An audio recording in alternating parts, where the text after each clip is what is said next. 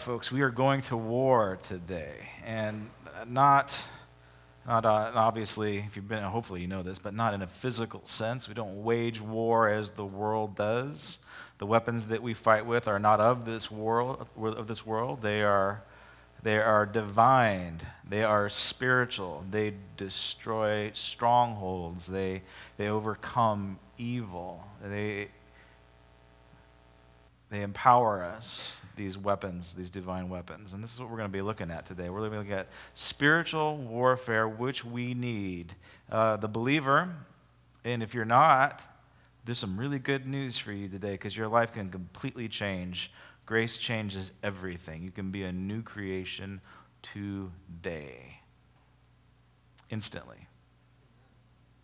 That's really neat. It really is. And if you are a new creation and you don't feel like a new creation, I've got some good news for you today, too. We're going to grow in maturity. We're going to realize that there's more at stake than your own personal needs. What our identity is, what we've been called into, is this downright dirty spiritual warfare. Here's the thing, though don't do that on Facebook, on the political chat boards. That ain't it. That's not spiritual warfare. That's, that's passivity. Spiritual warfare is different. Okay, get your Bibles out. We're going to be looking at a couple of different scriptures today. James chapter 4, John chapter 1.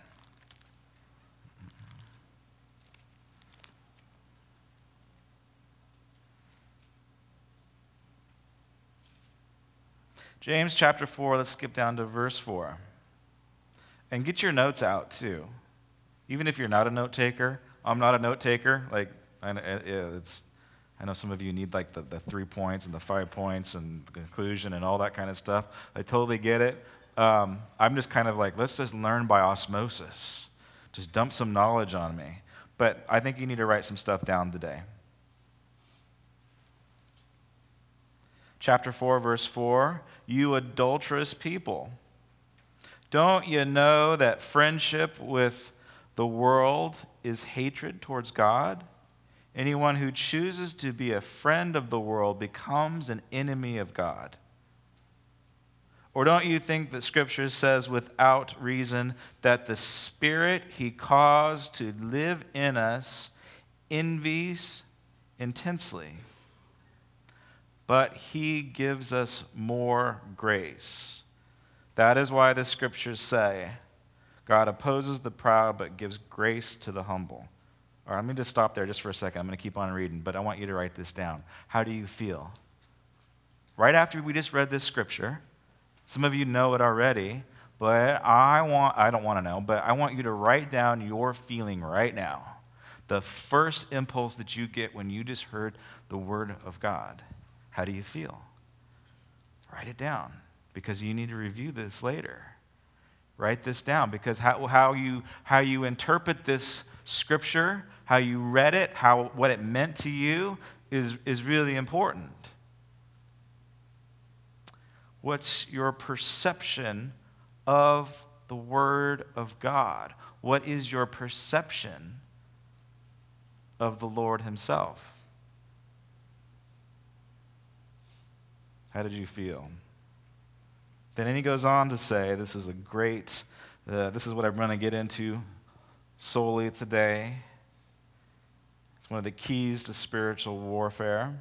Submit yourselves then to God, resist the devil, hmm, and he will flee from you. You come near to God, and he will come near to you. Wash your hands, you sinner, and purify your hearts, you double minded. It's like one of my favorite verses. I don't know why. I just love that. Wash your hands, you sinners, purify your hearts. Just interesting.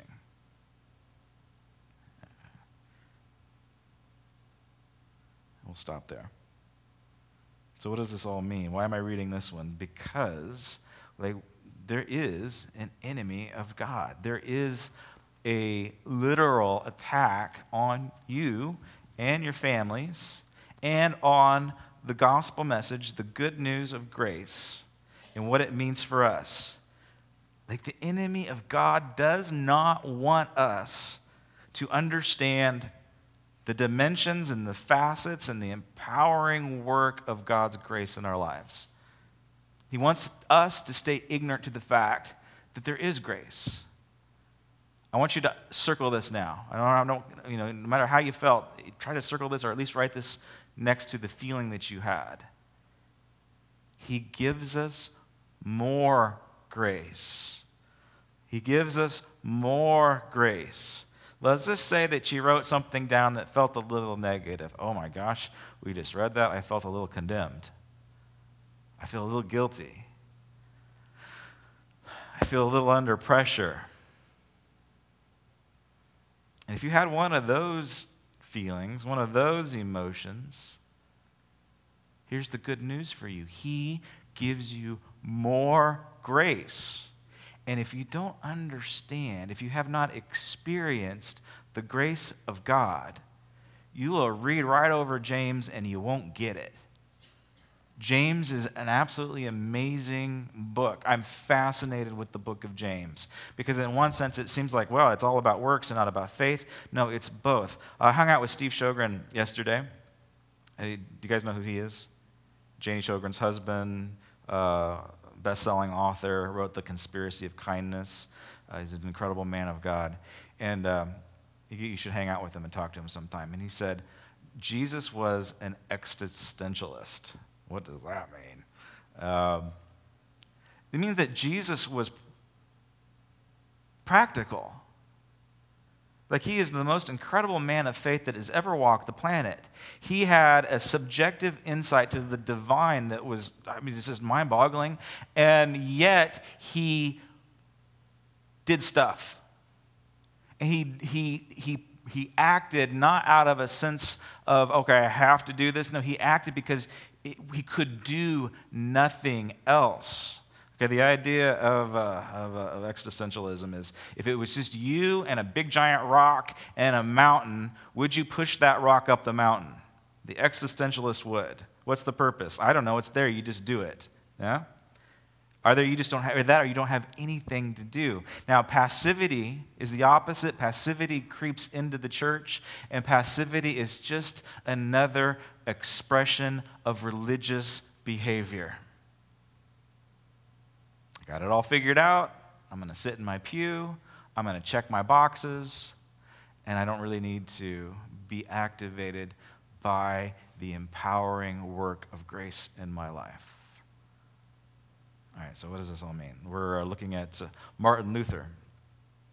Uh, not Martin Luther King, but the Martin Luther that's the, we're celebrating 500 years of him proclaiming um, that indulgences weren't a good thing.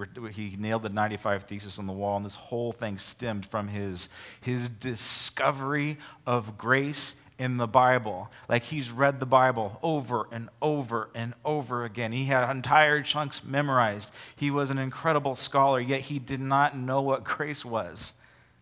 He read over it the whole time. When he read what we just read, uh, he, he, he just glossed over this little nugget that says, and he gives us more grace.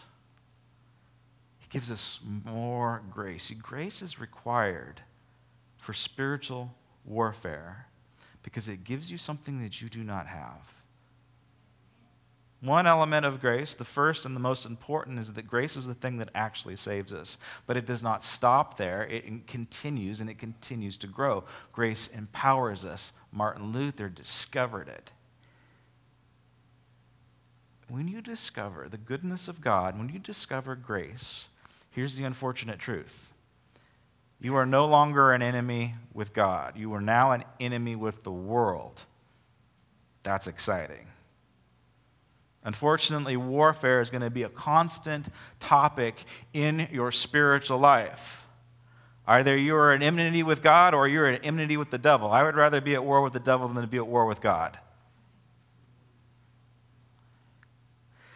When Martin Luther discovered it, the man in red tights himself made an appearance Some scholars debate this. They say, oh, it's all psychological. Oh, he was just, you know, it's just a metaphor with the Pope. That's just not true. The devil himself showed up into Martin Luther's life because he knew that he discovered something that would change the world, which in fact it did. And where Martin Luther had these encounters with God, guess what? He also had visitations by the devil. And how he responded is key for us today because he responded, uh, he, it was the response of a man that responded to God's goodness. It was the response of a man that once lived in fear and trepidation and guilt, and now the response was from a man that understood love, joy, peace, laughter, God's grace. Uh, this is I hate the, I love this season, but I also hate this season because we're plagued with all the horror movies, right? And the horror movie has one base element, and that is to provoke fear in you and your kids, and you worry about what is hiding under the bed, right? You ever, how many remember being a little kid and being afraid of like what's under the bed? I was, yeah, I did too. Yeah. It's just terrifying, right? That, that, that primal fear. And here's the thing that happened to Martin Luther. Like the devil was literally hiding under his bed. And he, he like creeps out in the shadows and he's to terrify Martin Luther. And Martin Luther, you got to get, you got to get this. You have to get this. Martin Luther stirs from his sleep, rolls over in his bed, looks the devil in the face and says, "Oh, it's just you." And rolls over and goes back to bed. Right? That is the attitude of a warrior. And this is what we have to get when we begin to fight, because he's calling us to fight. One time, the devil showed up in Martin Luther's castle and he threw an inkwell at him, and the stain is still there at the, on, the, on the, the castle wall. He called the devil all kinds of very colorful names, which I cannot repeat in church. Well, I really want to, and I probably should but I'll offend somebody, so I'm not going to do it. But he called the devil some very colorful names and did some very colorful gestures towards the enemy of God. Psalms 91 says that the Lord is going to prepare a place for us, and at our table is the enemy of God. And the purpose for him eating with us is that so we can make fun of him. Vengeance is mine, says the Lord, but we get to participate in his vengeance in mocking the devil. This is what he's calling us into. He's calling us into uh, a confidence in the spirit that says, I'm going to be attacked? Good. I know that might be difficult to hear. I know that might seem negative, but like if the enemy of God is not coming after you, then you're just not doing your job. You've, slept, you've slipped into a, a passive spiritual lifestyle. You have allowed the law to just dictate what you should do instead of allowing the empowering grace to continue to lead and to guide need to trust in the grace of Jesus. Amazing thing about the day you, enter, you, you entered into a personal relationship with Jesus, everything changed, right? And this is Christian cliche, can't help it. But Jesus came into your heart, He lives there. Exciting. Uh, the body is what we call the temple of the Holy Spirit. The Holy Spirit comes into your very being and begins to mingle with your spirit man or your spirit woman or whatever, your spirit person, the very core, the identity of who you are, the thing that goes on to eternity when, you, when your body dies. The Holy Spirit and your spirit are in this intimate relationship. That's exciting. You ever think about that Jesus is living in your house? He's living in your temple? Let's think about it practically. What would it really be like if the man himself said, I'm going to come and live with you. Like, oh my gosh, I better clean up my house, right? I better pick the underwear up off the floor. I better do the dishes. Wouldn't you be motivated to make sure your house is a little tidied up? And when that, when you, you just, you want to honor the Lord, but at the same time, there's a respect and a, and a reverence to his very presence. I remember when I got married, that was amazing. I invited a woman into my house, right? Oh, woman living. I'm living with a woman. It's like, exciting stuff. I'm sleeping with somebody. Been married. How many years have I been married? I should know this. 17 years now. It's a little different, right? So my relationship with my wife is different. So there's, you know, inviting the woman into my house is a little, is a little bit. I mean, she's been, we've been together for 17 years. So that novelty of having her move into my space has changed. And the good husband and the good wife will recognize that familiarity could bring contempt. And so it is you know, James would say you have to be the existential in the relationship. You have to, we say, work for it, but you have to be mindful and saying, okay, I need to value this thing, and I need to make sure I don't take it for granted. We take our marriages for granted, we can take our relationship with the Lord for granted. He's living in your house. When you first came in, you cleaned your bedroom, but now you don't. Wash your hands, you sinners Purify your hearts, you double minded. And, it, and it's not meant to be judgmental. It's clearly saying, Jesus is living with you, pull your weeds, right? You can't save yourself. You can't wash yourself from your sins. Only Jesus can do that, but He's living in your midst. All right. Let's go to, let's go to the book of John now.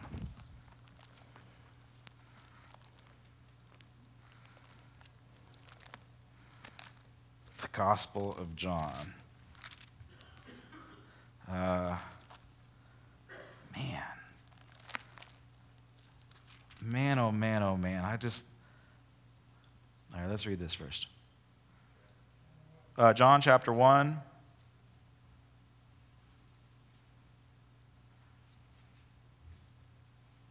We'll do verse 10. Let's see how, I, how well I do. He was in the world, and though the world was not made through him, the world did not recognize him. This is the whole world thing that we just talked about in the last chapter, last book.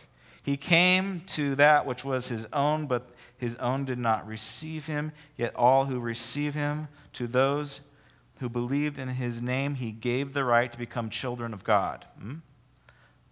Children born not of natural descent nor human decision of a husband's will, but born of God. That's you.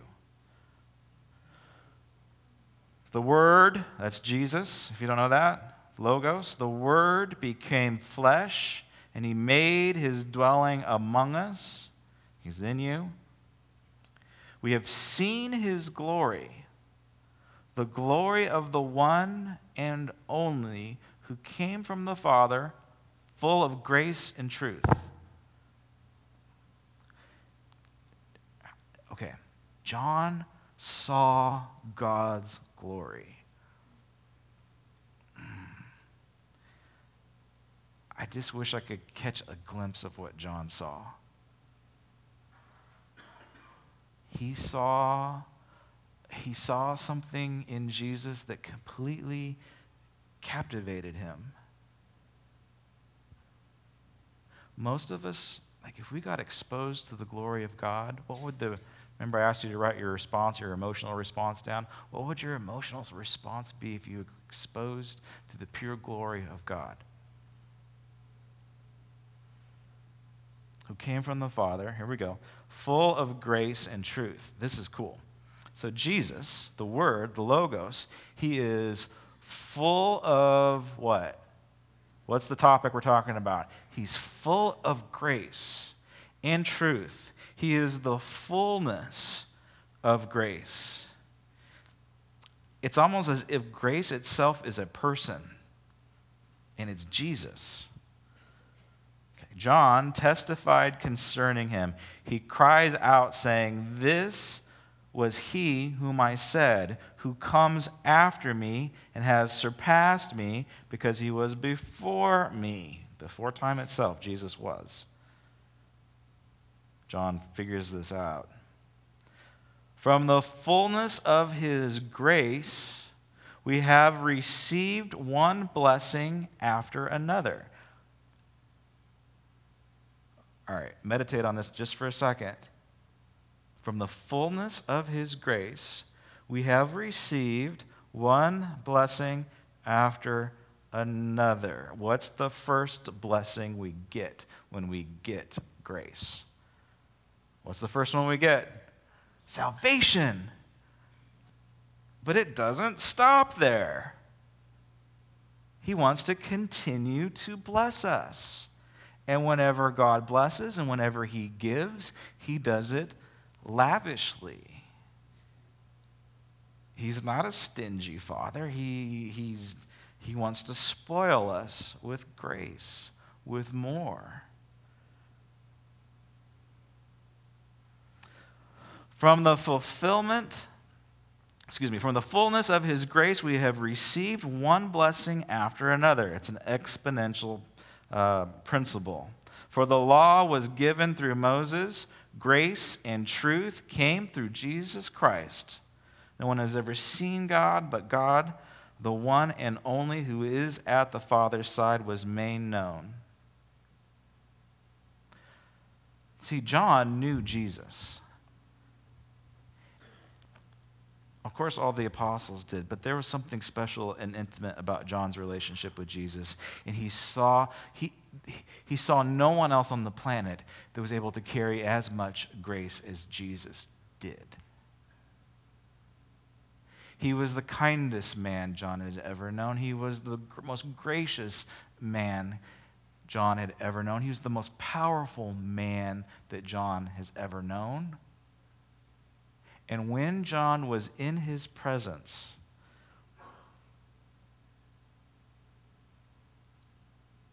when John responded to Jesus' grace, John felt powerful. Yeah. When you get around Jesus, when you get into his presence, when you realize he's living in your house, that makes you powerful.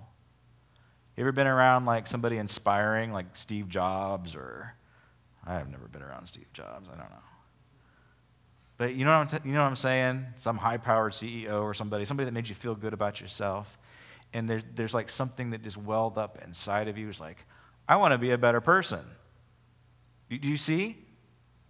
This is Jesus. This is what Jesus wants to do when you guys get together. He doesn't want you to feel guilty about your stuff. The response should say, Oh my gosh, I'm around the most gracious, most powerful, most loving, the kindest individual in all of creation. It makes me want to be a better man. I'm going to go pull my weeds. I'm going to go wash my hands. I'm going to purify my mind because Jesus is calling me up to a higher level. Because I want to, not because I have to.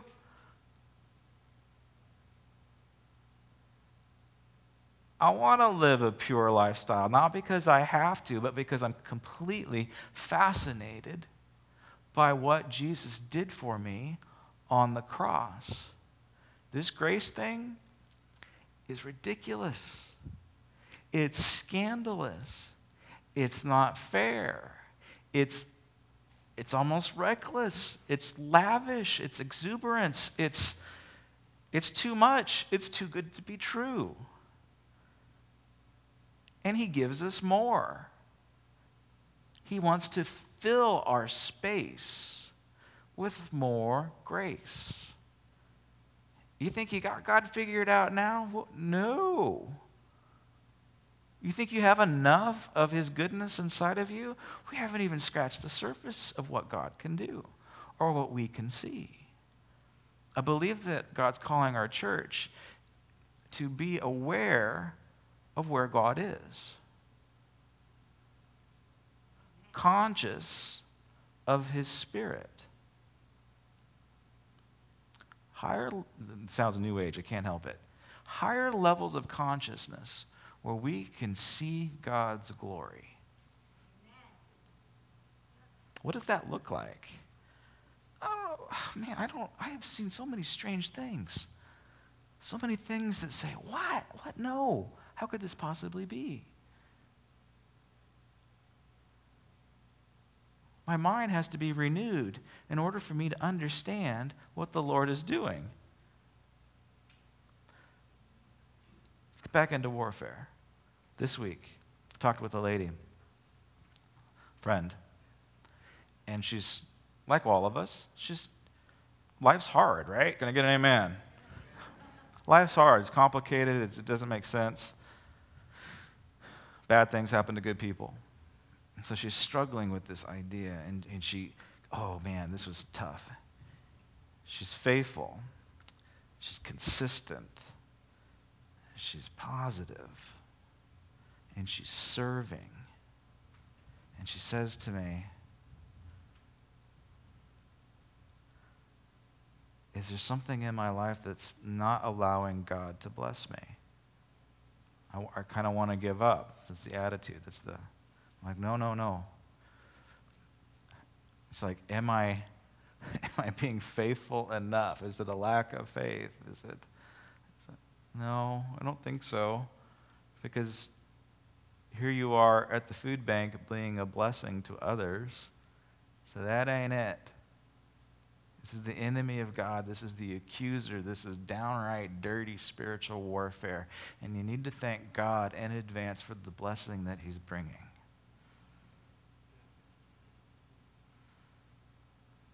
And then there's something else that needs to stir up inside of us all because life is hard. And the attitude of the spiritual warrior, the Deborahs and the Esthers and the Joshuas and the Calebs and that's our, we need to begin to identify with those spiritual figures and take on those spiritual mantles because those warriors, they mock the enemy of God, and that's what she needed to do in this time. When these things come, you just make fun of it. It the, the, the spiritual strong man or the spiritual strong woman knows how to take a punch. And you're going to get a lot of them you're just going to get body blow after body blow. And at the sake of sounding weird, it's almost like you need to be a little uh, masochistic. Like you need to be able to like hit me. Let's see what you got, devil. Because no weapon formed against me can hurt me. So let's just continue to let you play this thing out so I can mock you later. Right? Isn't that fun? Isn't that fun? So, what are you struggling with in, within your life? What an incredible testimony you have stacked up. It's lining up, and you get to, this is your, this is your opportunity to make fun of the devil. In literary circles, one of the genres, and we see it in movies quite a bit, is the, the protagonist who doesn't give up, who continues to fight even though he knows that he's lost. One of my favorite movies, and this is the best, I don't, we just didn't have time to show you the video, but the best illustration of this is from the movie Cool Hand Luke. If you're younger, if you're older than me, you've seen the movie. If you're younger than me, you've been, what in the heck are you talking about? For those of you that are younger than me, uh, the, the story gets retold in Fight Club with Brad Pitt. All right? Okay, so it's the same story. It's the same idea of the protagonist who doesn't quit who continues to fight. So, Cool Hand Luke, he's in jail and he, he mouths off, gets himself into a fight, and the guy just beats the living daylights out of Luke. It's uh, Paul Newman, by the way. So if it helps you with the, the picture, beats the living daylights out of him. And, and, Paul, and Paul Newman just keeps on getting up. Luke keeps on getting up. I mean, and the big guy just pounds him again and pounds him again. And here's the fun part about the whole scene. I want to encourage you guys to YouTube it and watch it. The fun part about the whole scene is that the whole crowd is they're all gathered around and they're all cheering it on because they like the violence, because they like the blood. It's very exciting but because there was a, a, a, strength, a spiritual strength inside of Luke that kept on getting up, kept on getting up, kept on getting up. Even though he knew he was going to lose, the guy's bigger than him. He's a monster. And eventually, everybody's like starting to grimace, like, oh, this isn't fun anymore. Like, this sinful lifestyle isn't fun anymore. It's starting to gross me out a little bit. I'm not taking pleasure in this carnality anymore. And they begin to turn away. And they're like, one of the guys says, just, maybe we should begin to stop this thing. And even the big guy that's beating him to death says, Stay down, Luke. Stay down, Luke. You stay down, Luke. And he just just stumbles back up, takes a really, with all of his strength, this kind of trying to slap the big guy. And he says, You're just going to have to kill me. That's the, that's the attitude of the Christian warrior. I don't really care what happens. Come what may, you're just going to have to kill me. And even if you do, I'm still going to be happy. Although, uh, this was last, last week's, although a thousand will die at my left, 10,000 at my right, the enemy of God can't touch me. No evil can come against me. This is the truth that we get. No evil can touch you ever. Well, what if somebody kills me? Well, then your blood cries out. and that is your blood crying out from the ground is even more powerful than your mouth. You should be so lucky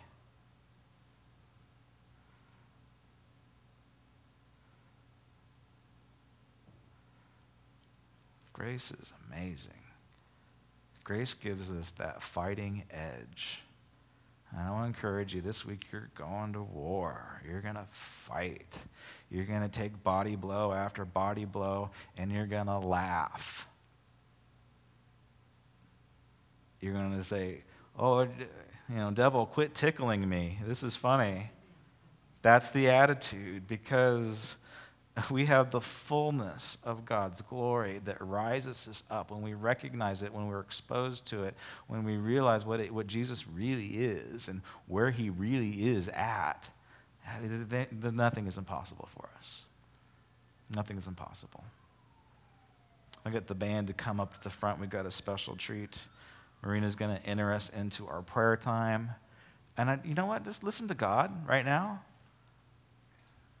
not only listen to God, but pray with God. Because Jesus and the Holy Spirit are praying and interceding. I want to encourage you to get on the same page with them instead of being on your page. He has got a better view of you than you have of yourself. God bless. Amen. Um, I was praying this week and I felt the Lord press on me that, that our church really needs to ask for the gift of discernment and not just like being able to detect evil, but being able to measure the lack of power of evil compared to our God, if that makes sense. Um, totally went along with today's message. So, if you would just stand with me, we're going to receive from the Holy Spirit. Um, at Granite Creek, we believe in the power of prayer. We believe that there's healing that comes, that there's an encounter with God that comes, and that there's a, a gift that the Holy Spirit wants to put into us when we receive it. So I'm going to put my hands out. You can join me with that. Father, we just thank you for what you're doing in our church today. Father, we call out to you. Go ahead and call out to him. Lord, we ask for a spirit of discernment to fall on our church, that we can look the devil in the eyes and say, Oh, it's just you. That we can see your power rising up in us, Lord. That we won't be afraid. Lord, I ask for a special prayer over our thought life that negativity will die, that you'll just burn up everything in our thought life that doesn't belong there, that's tearing us down. And God, we just hand over a responsibility to you for what we've allowed in our brains, what we've allowed to go into our minds, Lord. We just hand that over to you. Go ahead and hand it over to Him. Father, we ask for your fire to fall on us, to fall on us in this place. We receive your peace. We receive your warfare. We are warriors, God, rising up. Rising up.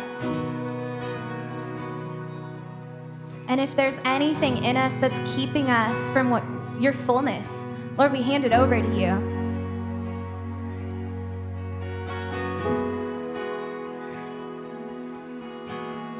Help us to see in the dark. Give us night vision.